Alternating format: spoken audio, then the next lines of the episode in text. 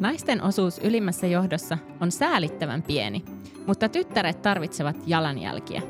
Tässä podissa jututamme kiinnostavia yritysjohtajia urasta, teknologiasta, työn tekemisestä äitinä ruuhkavuosien keskellä, lasikatoista ja yrityskulttuureista. Tervetuloa kurkkaamaan meidän bisnespäiväämme. Minä olen Sirkka-Liisa Rotinen. Ja minä olen Katriina Kiviluoto.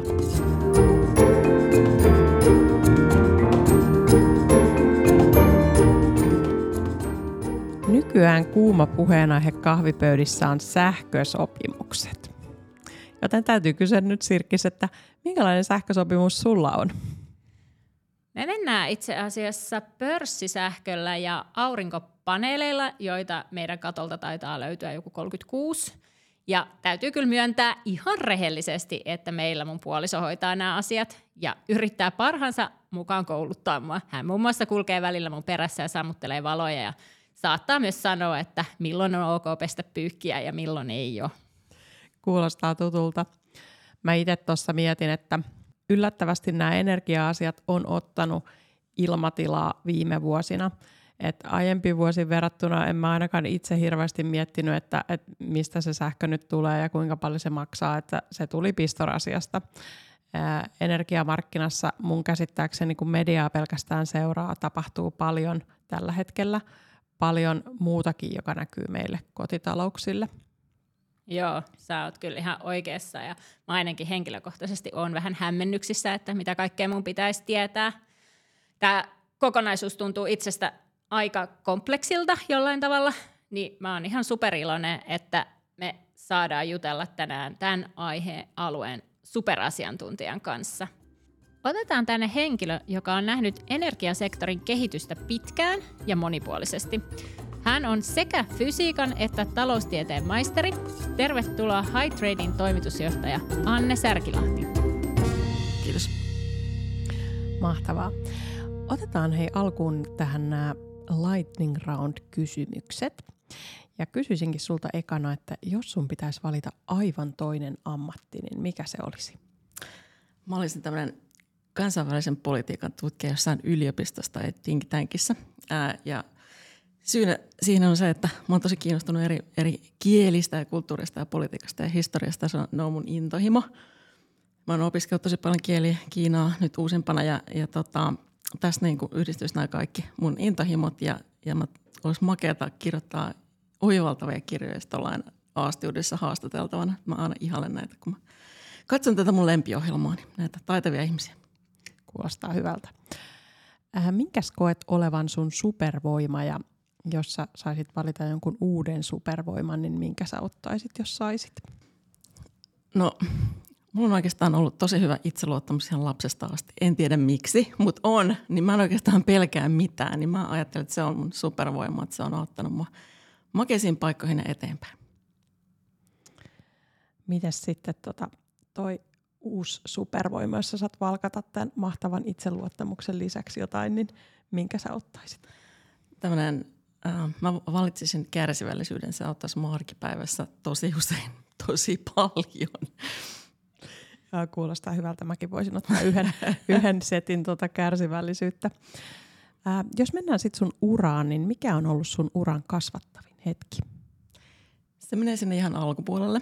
Eli se tavallaan liittyy suureen järkytykseen. Se oli, tota, ei se, se, oli se hetki, kun musta tuli tota, ensimmäistä kertaa esimies. Ei se, että musta tuli esimies, mä halusin sitä, että se oli kiva ja sain luottamuksen ja näin, että se oli mahtavaa. Mutta se, mikä mua yllätti suunnattomasti, oli se, että yhden yön yli niin kaikkien suhtautuminen muuttui minuun. Että mä en enää ollut niin kuin yksi rivityöntekijöistä, vaan virallinen työnte- työnantajan edustaja – ja kaikkea mun sanomista, niin tota, pelattiin ihan uudella tavalla sitä, että sitten kaikki piilomerkityksiä ja muuta, niin mun piti niin kuin muuttaa tavallaan yön yli myös se, myös tai ihan parissa päivässä se koko ammatillinen identiteetti niin nuorena, että se oli niin kuin itselle mä muistan, että ehkä tiukin paikka ikinä nyt jälkikäteen ajateltuna.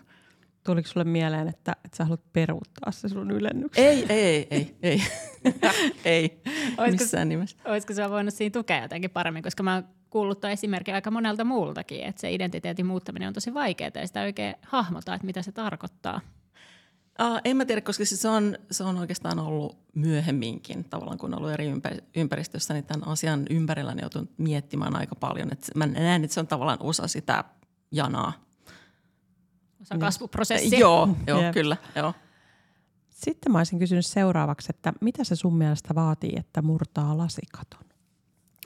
No musta niin määritelmän mukaisesti tarkoittaa sitä, että, että tekee jotain tosi poikkeuksellista ää, ja ei se tapahdu vahingossa. Se ei ole mikään, niin kuin, että hupsista vaan nyt se meni rikki, vaan että, että kyllä se kaikilta vaatii, kaikilta vaatii tosi paljon duunia. Ää, ihan niin kuin määrätietoisesti ja tosi kauan, siis voi olla niin kuin vuosikymmeniä.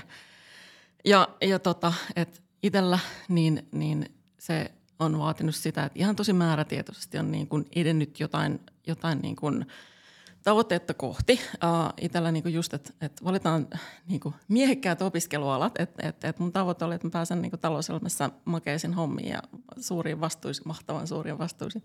Niin, sitä, niin nuorena jo tajusin, että pitää valita tosi kovat opiskelualat, suoritetaan ne, tehdään paljon duunia opiskeluaikana, hankkeudutaan haastaviin duuneihin – jankutetaan koko ajan pomolla, että haluan tehdä vielä vaativampia juttuja. Jos ei niitä tule, niin keksitään niitä itse ja ehdotetaan, että tehdään niitä. Uh, ja kyllä se sieltä sitten aukeaa, että niinku, et ei sitä voi koskaan tietää, minä päivänä se sitten sellaisen katto menee rikki ja sen tavallaan ei sitten ehkä näkee sitten jälkikäteen, että nyt se taisi mennä viime vuonna, mutta, et, mutta tota, et se vaatii tosi paljon duunia. Uh, sä et tiedä, miten paljon se niinku, vaatii etukäteen duunia – Ää, ja tota, pitää olla koko ajan vähän semmoinen epämukava olo. Tai ei, ei pidä, mutta se käytännössä on. Ja, ja tota, koko ajan on hankaluuksia, se on vaan fakta. Ja sitten vaan saa luovuttaa, että tätä se on. Ei se, se ole mikään niin kuin hokkuspokkustemppu. Uh, ja sitten yksi on se, että, että kun on koko ajan se epämukava olo ja tavallaan väsyttää ja näin, mutta tavallaan ei, ei, niin kuin, ei, ei näe vaihtoehtoja kuitenkaan – niin, niin pitää olla joku sisäinen drive, jotta sitä jaksaa. Ja se on sitten jokaisen tavallaan itseltään löydettävä. Eh, mä en usko, että mikään palkkasumma riittää siihen, vaan siinä pitää olla joku, joku niin kuin sisäinen palo, että onko se ammatillinen ää, kunnianhimo tai, tai tota, että se pitää haasteita tai, tai mikä kullekin. Mutta itsellä on just tämä, että tavallaan, että on se, että mä haluan saavuttaa jotain isoa makeata. Se on se, mikä sieltä pitää löytyä, sitä muuten jaksa. Joo. Mainitsit mun mielestä ihan superhyvän pointin siitä, että pitää myös uskaltaa kertoa ääneen, että mitä toivoo ja mistä unelmoi ja mistä haaveilee, koska monesti ehkä kovat, kovasti töitä tekevät ihmiset välillä toivovat, että meidät huomattaisiin niin automaattisesti, mm. mutta ehkä se suuri havainto itselle on ollut ainakin omalta työuralta, että ei kukaan mene sun pään sisään, ellei sä mm. kerro, mitä siellä pään sisässä on. Että et uskalla ja, olla rohkea kertoa, Joo. että mihin sä haluat mennä. Ja tähän liittyy se, että sitten tulee niitä pettymyksiä. Että sitten kun sanoo, että mä haluan, niin sitten tosi usein tulee vastaus, että ei nyt, ei sulle. Niin tota, se, se kuuluu asiaan. Joo, Hy- hyviä pointteja. No sitten ehkä vikana tämmöinen kyssäri, että mitä neuvoja antaisit nuoremmalle itsellesi? No viime aikoina mä oon ajatellut sitä, että, että, tota, että se on kyllä ihan totta, että ensinnäkään ei, niin kuin, ei, tarvi, ei kannata yhtään miettiä, että mitä, mitä muuta ajattelee sun valinnosta ja tekemistä, koska ne ei oikeasti ajattele. ei. Kaikki ajattelee omia asioitaan, se on fakta. Kaikki keskittyy omaan tekemisensä, omaan elämäänsä. Et sen takia siitä ei pidä välittää, että mitä joku ajattelee, koska ne ei kiinnitä siihen huomiota, ne ei edes huomaa sitä. Uh, mutta oikeastaan niin kuin, tavallaan se, että ehkä dramaattista, että pitäisi tehdä jotain eri tavalla, mutta tavallaan, että paina kaasua enemmän ja, ja rentoudu enemmän, että biletä enemmän ja, ja tota, voi, voi pitää niin kuin, tavallaan taukoja työelämässä tai mennä, mennä rohkeammin ulkomaalle duuniin ja kaikkea tämmöistä, mihin tietty oli siis silloin, kun minä opiskelin, niin vähän, vähän eri, eli, eli huonommat vaihtoehdot, mutta, mutta tota, että enemmän ja kovempaa, se on ehkä se, mitä olisi pitänyt tehdä. Niin, tai ehkä sitten rohkeammin sitä omaa polkua, mm. ettei miettiä sillä niin toisten kautta. Mutta hyvinhän sulla on mennyt kuitenkin, vaikka, vaikka olet nämä valinnat tehnyt, jotka on tuonut sut tähän. Joo, kivasti. Mutta hei, jos siirtyy tuohon meidän päivän aiheeseen. Ähm, jos ensin katsotaan tota sun omaa uraa, niin – niin mä katselin sun profiilia tuolta linkkarista ja, ja sulla on ollut tosi monipuolinen ura ja oot ollut pitkään erityyppisissä johtotehtävissä ja hallituksessa ja tämmöisessä advisory-henkisissä roolissa ja Voiko sä itse kertoa, että, että se nyt linkkarissa näyttää jonkinlaiselta, niin miten se on niin oikeasti mennyt ja, ja tota, miten sä oot sitten päätynyt, päätynyt niin toimitusjohtajaksi?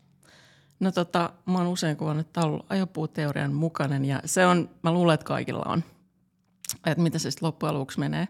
Aa, se näyttää tosi erilaista kuin keskellä sitä ja sitten niin 20 vuotta jälkikäteen, niin se, siinä on kerinyt tapahtua yhtä ja toista. Mutta siis ajopuuteoriana, niin kuin, siis mä oon fyysikkotaustalta, niin, niin mä energia-asiat ollut opiskellut päivääkään tai tuntiakaan ennen kuin mä päädyin menee energiayhtiön töihin, niin sitten mä ajattelin, että mä oon täällä niin kauan kuin kivaa ja nyt mä oon nyt ollut 20 vuotta alalla. Niin tota, nähtävästi on ollut kivaa ja kivaa tekemistä. Mutta että, että että tosi paljon on mennyt just näin, että, että, että on mennyt johonkin – Uh, Sitten jos on ollut paikkoja auki, on kertonut just, että, että hei, mua kiinnostaisi ja mä voisin. Ja välillä niihin on sanottu, että no joo ja välillä, että ei. Uh, mutta et, mut et, mä ollut Fortumilla, niin siellä se meni just tällä tavalla tavallaan kaikki ne roolit, että et tein jotain, huomattiin, että hyvin meni, haluaisitko tämän, tai niin kuin, että täällä olisi tämmöinen, että hakisitko. Uh, et se meni ehkä tavallaan perinteisesti, perinteisesti nyt sitten tämä mm, alku, alkutyörolla siellä. Ja täytyy sanoa, että oli jägääkin jälkikäteen ajateltuna, että osasin tehdä jotain juttuja oikein. Että se huomattiin. Um, ja sitten myöhemmin niin, niin tota, uh, eri firmassa niin, niin tota, siihen tavallaan tehtävään kuulu uh, siihen, miten se firma toimii, että, että jonkun pitää ottaa näitä hallituspaikkoja, advisory boardipaikkoja ja tavallaan sekin oli tsägä, että siellä tarjoutui näitä, niin sitten kun sanotaan, että tämmöinen olisi, niin sitten vaan pitää sanoa, että joo, minä menen. Katsotaan, että mikä paikka tämä oli, että mitä täällä tehdään. Uh, että onko se ollut selkeä suunta? Ei, mä en olisi pystynyt niin kuin sanomaan edes viisi vuotta sitten, että tämä menee näin tai kymmenen vuotta sitten. Ei, ei, ei kukaan pysty. Et kaik, se, on, se on usein se niin kuin eteneminen on semmoinen, että edellisenä päivänä joku kysyy, että moi, että täällä olisi tämmöinen, että kiinnostaako, ja sitten seuraava päivänä niin kuin se on päätetty ja sitten se julkistetaan. Että ne tulee niin kuin monessa kohtaa tällä tavalla yllättäen. Et pitää vaan olla rohkeutta sanoa kyllä, vaikka joo, ei joo. todellakaan tiedä, mihin joo. hyppää. Joo, koska sit mullahan oli, mähän olin, tämäkin oli tosi hyvä itseluottamus, niin mä niin tosi nuorena ja tajusin sen, että hei, että tosi paljon epäpätevämmät ihmiset tekee hienosti näitä hommia, ne on kahden tyytyväisiä tekemisensä, että miksi tottahan mä pystyn tekemään näitä, kun mähän osaan paljon paremmin. Mutta sitten tavallaan mä oon huomannut, että tämä on ollut aika usein se tilanne myös, että et ehkä että se, mitä vähemmän tietää, sen helpommin uskaltaa mennä. Joo, ihan mahtavaa. Sä oot toiminut sekä kansainvälisissä yrityksissä että kotimaisissa yrityksissä, mutta myös suuryrityksissä ja startupeissa. Niin miten sä reflektoisit sitä omaa olemasta näissä eri ympäristöissä? No, tämä tavallaan liittyy niin tuohon aikaisempaan, mitä puhuin, että, että on pitänyt miettiä sitä ammatillista identiteettiä tosi mone, monessa kohtaa. Ja itsellä se on ehkä, uh, noi, noi niin kuin, on ollut eri ympäristöissä, isossa ja pienissä, on ollut niin kuin, isossa ja pienissä firmoissa, sitten tavallaan pörssiyhtiöissä, ja sitten nähnyt niin kuin kunnallisia yhtiöitä ja mankala-yhtiöitä, tämmöisiä, missä ei niin kuin nämä pörssin alaisuudet niin kuin ihan suoraan päde. Et toki ne on erilaisia ja kaikissa on pitänyt niin kuin opetella aluksi, että miten mä, kun niissä aina yritän hoitaa asioita ihmisten kanssa, niin on tosi paljon pitänyt miettiä, että miten kun mun työnantajan tavoitteet on nämä, niin miten mä saan sovittua ja neuvoteltua näiden ihmisten kanssa. Pitää ymmärtää, että mitä nämä muut haluaa. Ja sitten kun nämä haluaa ehkä eri asiaa, niin miten me saadaan sovitettua nämä yhteen. Ja ää, siitähän loppujen lopuksi on kysymys. Ja, ja se helpottuu niin kuin tosi paljon vaan käytännössä sillä, että et, et kohtaat niin kuin ihmisen ihmisenä. Että niin kuin kiinalainen ihminen voi olla niin kuin tosi samanlainen ihminen kuin suomalainenkin ihminen, jos on vaikka samassa firmassa. Et, et se, se kulttuuri ei ole se juttu, vaan että sitten se tavallaan, että mitä se haluaa saavuttaa siinä roolissaan tai muuta, niin sitä ajaa se. Se on oikeastaan aika yksinkertaista. Et, et pitää vain niin miettiä, että okei, toi on tuolla, sen tehtävä on tämä, mitä se haluaa saavuttaa. Mä haluan saavuttaa tämän, miten nämä sovitetaan yhteen. Sitten vaan rohkeasti puhuu siitä – ja on kilttiä, mukava ja yhteistyökykyinen ja luotettava. Kaikki tämmöisiä ihan tosi perusjuttuja, että ei se sen vaikeampaa ole. Mutta se, mitä niin kun, nyt kun tässä on tämmöinen nais- ja johtamisteema, niin mä oikeastaan sanoisin, että se, mikä on ollut niin ehkä hankalampaa miettiä, on se, että, että, että tavallaan kun, no mä nyt on sen ikäinen, että silloin kun mä aloitin uran, ei ollut olemassa mitään naisjohtajaa yhtään, missä Suomessa oli ehkä yksi, mistä kirjoitettiin kaikki jutut – niin siinä on ollut tosi paljon enemmän miettimistä, että miten niin kuin tavallaan kun mä en voinut kopioida keltään niin mallia, kun en mä edes tuntenut tätä jotain yhtä ihmistä ja kaikki ympärillä oli jotain niin kuin ihan eri taustaisia miehiä, niin en mä, mä, mä en kokenut millään tavalla luontevaksi toimia niin kuin he. Niin se, mitä mä oon miettinyt itse asiassa ehkä eniten on se, että miten mä niinku itse, niinku, että miten mä viestin ja toimin ja oon ja muuta. Että sitä on pitänyt niinku pohtia tosi paljon. Sitten kun se on tavallaan löytynyt se oma viestintätapa ja olemistapa, niin sitten on tullut asioista paljon helpompaa. Tosi mielenkiintoista kuulla. Hei, tota, sä tiedät semmoisesta ilmiöstä paljon, jota monen yrityksen pitäisi olla tällä hetkellä miettimässä. Eli puhun vetymurroksesta. Siitä pystyy lukemaan paljon mediasta, mutta se jotenkin tuntuu semmoiselta mystiseltä ilmiöltä, jos ei ole niin kuin fyysikkotaustaa. Niin mitä sä voisit siitä kertoa, mitä jokaisen johdossa toimivan ihmisen pitäisi siitä ymmärtää? No kaikille ei ehkä ole vielä selvää, että mikä, mikä vety, että miksi me nyt puhutaan tästä, kun aikaisemmin ei ole puhuttu. Niin se juttuhan on se, että meidän pitää tehdä meidän energiajärjestelmästä päästötön. Että ilmastonmuutoksesta tulee niin kuin hälyttäviä uutisia koko ajan tavallaan, että maapallolla on lämpimämpiä päiviä kuin koskaan ennen. Ja se on ihan selvää, että, että fossiilisista polttoaineista pitää päästä eroon. Ja se on, vety on ratkaisu siihen, niin kuin lyhyesti sanottuna.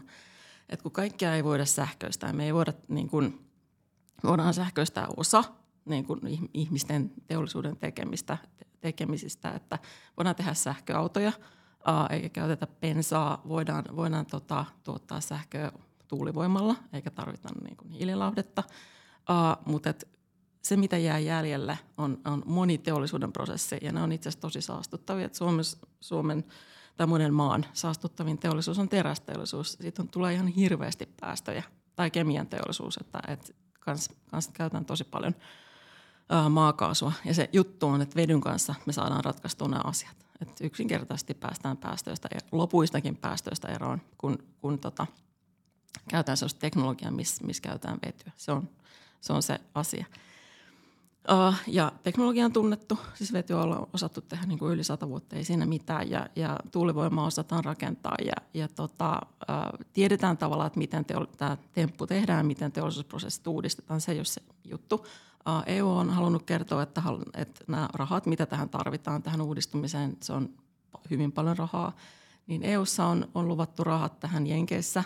On, on tämmöinen IRA, Inflation Reduction Act, missä luvataan myös tosi paljon tähän uudistukseen, vihreään siirtymään. Mutta, mutta tota, se tekeminen on iso, iso asia.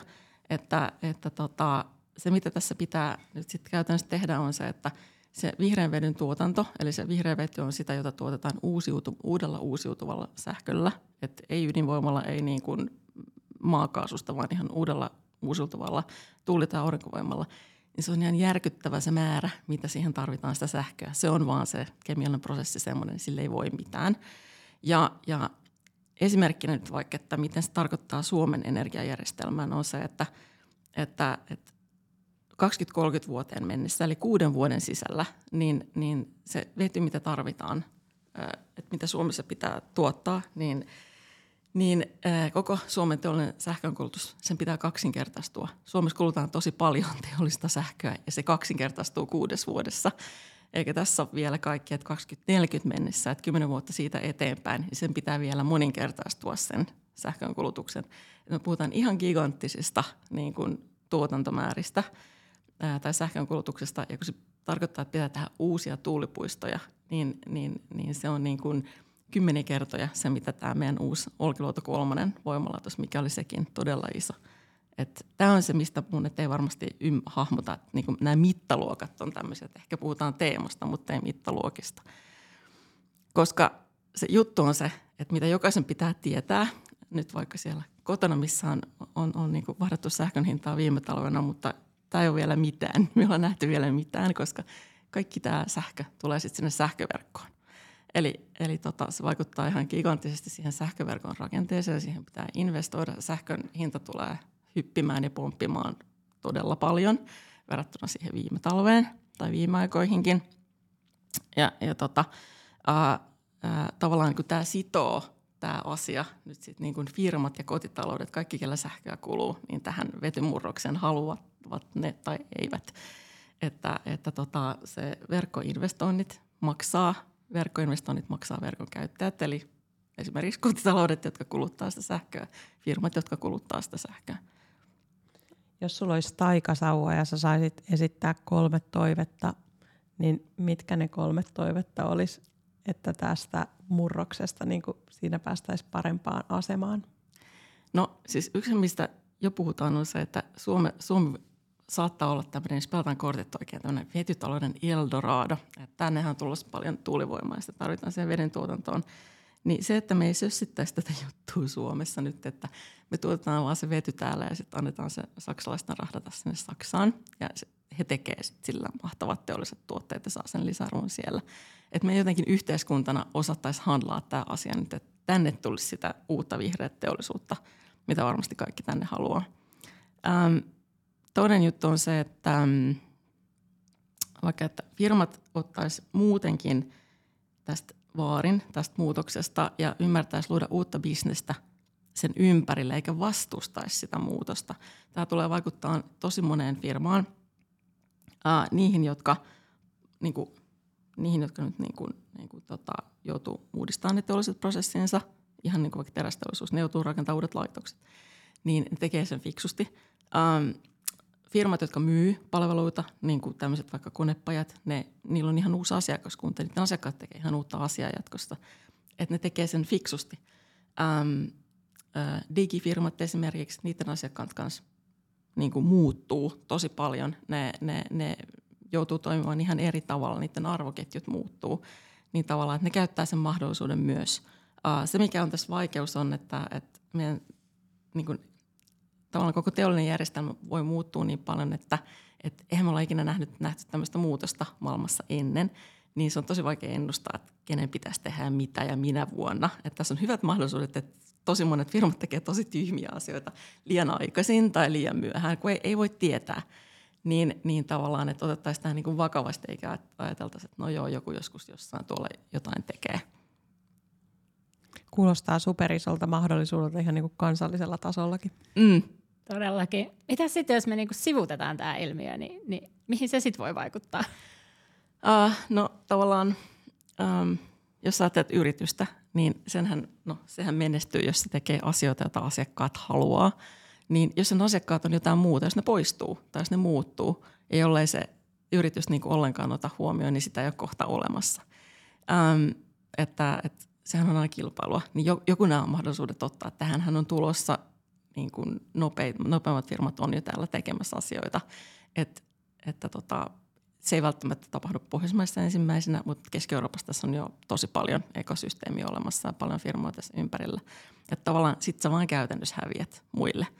Um, Amazon esimerkiksi, jos se päättää, että, tai on tainnut jo niin kuin vahvasti painottaa, että kaikki kuljetukset pitää hoitaa fossiilittomasti perille. Jos sä tarjot kuljetusta, joka ei ole fossiiliton, niin su, sit sulla ei ole mitään bisnestä – että niin kuin ihan yksinkertaisesti tässä vaan voi, voi, voi firma kuolla. Eli aika vakavasta asiasta kyse. Todellakin. Tota, kuvasit tuossa vihreän vedyn, mutta mä oon kuullut tämmöisestäkin kuin pinkkivety, että onko se joku tämmöinen pikkutyttöjen leikeissä esiintyvä tämmöinen vetyilmiö vai onko, onko semmoista oikeasti olemassa?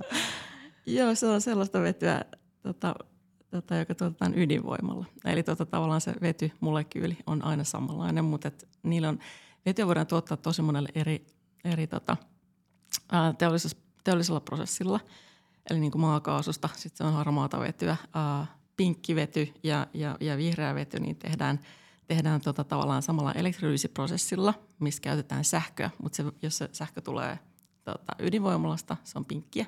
Jos se sähkö tulee niin kuin uudesta uusiutuvasta tuulipuistosta tai niin kuin sähkön tuotannosta, se on vihreätä vetyä. Mainitsit tuossa vielä tämmöisen hienon sanan kuin elektrolyysiprosessi, jos osasin sanoa se oikein, että itse ehkä suunnilleen muistan kemian tunneelta, että mitä se tarkoitti, mutta haluatko vielä täsmentää, että mit, mitä se ihan oikeasti tarkoittaa?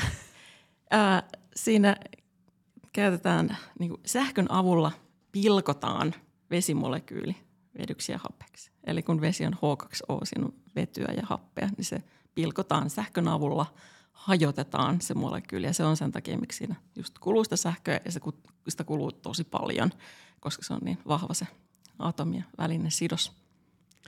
Sä kuvasit tässä tarkasti, että sähkötuotantoa pitää lisätä, jotta ää, maapallo ja ilmaston lämpeminen saadaan, saadaan tota, ää, lopetettua, mutta minkälaisia haasteita tämä sitten, että pitää niinku tuottaa enemmän sähköä aiheuttaa esimerkiksi sähköverkolle ja niinku, miten Suomen pitäisi suhtautua siihen, että yhtäkkiä pitääkin niinku tosi paljon enemmän ruveta tuottaa sähköä?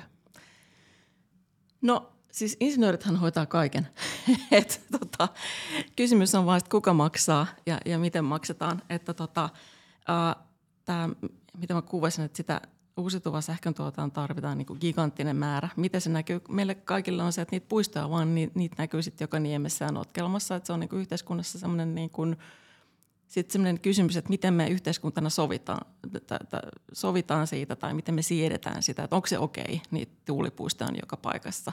Nyt luodaan sääntöjä siihen, että miten niitä saa tehtyä merialueilla. Siinä pitää niin kuin luoda uutta lainsäädäntöä ja sopimuksia ja joku, joku joutuu maksamaan ne liitynnät sinne. Että onko se, se onko se kantaverkkoyhtiö, jolloin tarkoittaa, että kotitaloudetkin osallistuu niihin kustannuksiin, onko se se sähkön puiston rakentaja. Kaikki tämmöisiä tavallaan luodaan pelisääntöjä koko ajan. Niitä ratkaistaan niitä kysymyksiä tuolla taustalla koko ajan.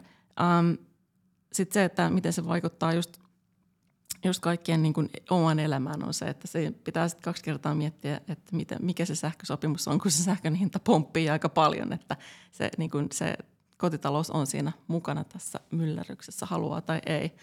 Ähm, mutta että, että yhteiskuntana niin meidän pitää päättää, että paljon me halutaan tänne sähkön tuotantoa. Meidän pitää päättää, että mitä me ajatellaan sitten teollisuudesta. Siis teollisuudesta kilpaillaan. Uh, Suomi on aika pääomaköyhä maa. Ei meillä maksaa sellaisia tukiaisia, kun esimerkiksi Keski-Euroopassa on monilla mailla tai niin EU-sakin tästä väännetään kättä, että saako tätä nyt tukea vai eikö tätä saa. Ja sitten muut pelaa vähän rumempaa peliä kuin suomalaiset. Me ollaan aina niin kilttiä etupenkin oppilaita, jotka on, on kauhean tämmöisiä sääntöjä noudattavia. Ja, ja tavallaan se fakta on vaan se, että jos me ei pelata tätä hommaa fiksusti, tukiaisia kanssa me ei välttämättä pystytä kilpailemaan Saksan kanssa, mutta tehdäänkö me jotain muuten niin hienosti, niin että miten me saadaan nämä, nämä investoinnit. Suomessa on tosi moni asia tosi hyvin. A, meidän kantaverkko on ihan priima kunnossa. että se, on niin kuin, se on ihan pakko olla, muuten, muuten niitä investointeja ei tule, jolle ne saa sähköä. Meidän yhteiskunta on niin kuin stabiili, sopimukset pätee, luvitus toimii. Nämä on niin kuin ihan faktoja, mitä nämä hankekehittäjät sanoo, että, että Suomi on niin kuin tosi hyvä verrattuna vaikka Ruotsiinkin monessa suhteessa. Eli meillä olisi supermahdollisuus Olis. ottaa tästä ilmiöstä niin kuin irti. Kyllä. Ja nyt pitää niin kuin olla se katse siinä pallossa, että, että vakavasti ottaa tämä, että hei, muut pelaa ehkä vähän likaisempaa peliä, ne antaa enemmän valtion rahaa ja niillä on sitä. Mutta mikä on se meidän niin kuin, tavallaan supervoima, miten me hoidetaan tämä homma kotiin, koska se pelin paikka on just nyt. Kellä se katse pitäisi olla pallossa? Ketkä ratkaisee tämän? Um, siis valtio on tehnyt tosi monia asioita hyvin, että näähän on, mitä mä luettelin, niin, niin valtiot ja tämmöiset tavallaan niin kuin kantaverkkoyhtiöt on tehnyt tosi paljon hyvää duunia ja nyt pitää vaan jaksaa. Ja, ja, ja firmoihin, firmojen, niin kuin, firmoista ei kannata olla huolissaan, ne kyllä näkee ne tilaisuudet, ne, ne, niin kuin, ne, ne huomaa asiat. Ähm, mä ehkä miettisin sitä, että, tai firmojen kohdalla oikeastaan mä niin kuin, niin kuin kehottaisin miettiä sitä, että yksi mikä me voidaan niin ruotsalaisilta pölliä, on se niiden kadehdittava kyky miettiä sitä kaupallista puolta enemmän kuin Suomessa. Eli, eli Suomessa niin kuin on perinteisesti ajateltu teollisuudessa sillä tavalla, että no me tehdään tätä niin kuin tosi hyvää tuotetta, että se myy itse itsensä. Ja, ja tota, sitten joku myyntimies lähetetään tuonne noin, se myy nämä meidän hienot puhelimet tai paperit tai näin. Mutta ruotsalaiset miettii sen paljon fiksummin ja miettii sitä, että tavallaan ne keskittyy siihen, että mitä se asiakas haluaa ostaa. Tehdään sitä, ei tehdä muuta, vaan kysytään asiakkaalta eka, mietitään se koko ketju siihen. Ja nyt ne ruotsalaiset on esimerkiksi tämän vihreän veden kohdalla tehnyt niin, että – Mä oon niin miettinyt tämmöisen vihreän teräksen arvoketjun ihan timanttisen hyvin, että on ensin myynyt sen saksalaiselle autotehtaalle sen vihreän vedyn. Se on vähän kalliimpaa kuin, niin kuin fossiilinen vety, mutta se ei ole liian kallista. ne on sopinut ensin ne diilit, että okei, te ostatte nämä teräkset. Sitten ne rupeaa miettimään, että all right, minne me tehdään tämä tehdas. Nyt me niin ruvetaan etsiä vähän ra- ra- rahaa ja niin suunnitellaan tämä tehdas mm, jonnekin Ruotsiin. Ja, ja tavallaan Suomessa se tilanne olisi mennyt niin, että okei, me tehdään tämä tehdas ja uh, no joku sitten varmaan miettii, mitä tällä lopputuotteella tehdään. Ja tässä me ollaan vielä takamatkalla ruotsalaiseen verrattuna. Mahtavaa, mä näen niin huikeita bisnesmahdollisuuksia tuossa. Tota, semmoinen hirveän tärkeä teema on ollut nyt vallitseva tässä vuoden ajan kaikissa kahvipöytäkeskustelussa, että minkälainen sähkösopimus ihmisillä on. Niin jos ajattelet, että sä toimit tällä alalla ja tiedät niin kuin aika paljon juttuja tästä, niin, niin ei mitään niin kuin tavallaan tämmöistä ähm, no stress, mutta ehkä kysyn, kysyn tästä, että minkälainen sähkösopimus sulla on? Meillä on spottisähkö tai pörssisähkö. Ja se, tähän, tähän, niin tämä pitää ajatella samalla tavalla kuin tota, osakesijoitukset. Että et, tota, mikä, on se, mikä on se sun tilanne, paljon sä haluat ottaa riskiä, haluatko ottaa niin yleensäkään vakuutuksia. ja jos mulla on se tilanne, että on kerrostaloasunto, jossa ei paljon kulu sähköä kuin kaukolämpö, niin tota, miksi mä maksaisin jollekin muulle siitä vakuutuksesta, koska mulla kuluu sähköä tosi vähän, koska se lämmitys tulee kaukolämmöllä. Niin meillä eniten kuluttaa sähkö varmaan joku vanha pleikka, niin tota, ei se niinku, ei, siinä ei kannata niinku hifistellä sen, sen niinku ajoituksen kanssa sen, sen niinku kiinteän hinnan suhteen, vaan että pörssisähkössä niin tavallaan ottaa sen riskin, mutta se on hyvin rajattu ja hyvin pieni, koska sitä kuluu tosi vähän. Antaisiko se saman vinkin sitten omakotitalon asujalle, jolla on sähköauto ja ehkä maalämpö lämmityksenä? Se riippuu just siitä, tosi paljon siitä tilanteesta, että jos jaksaa nähdä vaivaa ja kuinka paljon vaivaa niiden säätöjensä kanssa, niin sitten mä näen, että tavallaan sama logiikka pelaa, mutta mä oon hoitanut sen tavallaan sen säädön sillä, että mulle ei voi kulua mihinkään mitään paljon, paitsi siihen pleikkaan, mutta sitäkään ei voi ajoittaa sitä sen pelaamista yöhön. Mutta jos se omakotitalo osaa jaksaa hifistellä tosi paljon, niin miksei Täytyy tunnustaa Sirkkis, että mulla on tämmöinen hifistelijämies, että meillä on tämmöinen omakotitalo, jossa on maalämpölämmitys ja meillä on ilmeisesti tämmöinen kiinteän ja, ja tota liikkuvan osan sopimus ja meillä tosiaan kotiautomaatio ohjaa sitä, että miten kaksi sähköautoa ladataan ja kyllä se on niin kuluttajakäyttäytymisenkin vaikuttanut sillä, että kyllä me katsotaan appista, että milloin kannattaa ajastaa astianpesukoneet. Ei vuosi sitten tämmöistä tapahtunut, mutta nyt se on kyllä vaikuttanut ainakin meidän kotitalouden elämään jonkin verran. Ja just tämä tavallaan, tämä resilienssi, niin kun näitä korkeita sähkön hintoja vastaan, niin sä oot tavallaan tehnyt himassa jo sen, mitä itse asiassa teollisuuden pitäisi tehdä. Että se niin kun, että sähköä ei voi jatkossa ostaa enää huo, niin huolettomasti kuin ennen, niin tota, että firmojen pitäisi rakentaa itselleen samanlainen resilienssi, että vaikka mitä tapahtuu, niin valmiina ollaan – Joo, ja kyllähän se meillekin on tarkoittanut sitä, että on, on pitänyt tavallaan ottaa uudenlaisia appeja ja seurata mm. tietynlaisia asioita niitä kautta, että on se niin kuin synnyttänyt uutta liiketoimintaa. Mm. Mutta oli tosi mukava jutella sunkaan, Anne. Kiitos tästä. Kiitos. Kiitos.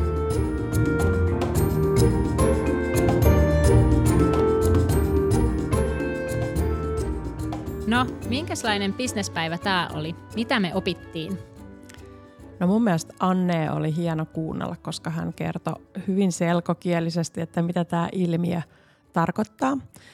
Mutta toisaalta sitten myös Annen itsensä tarina.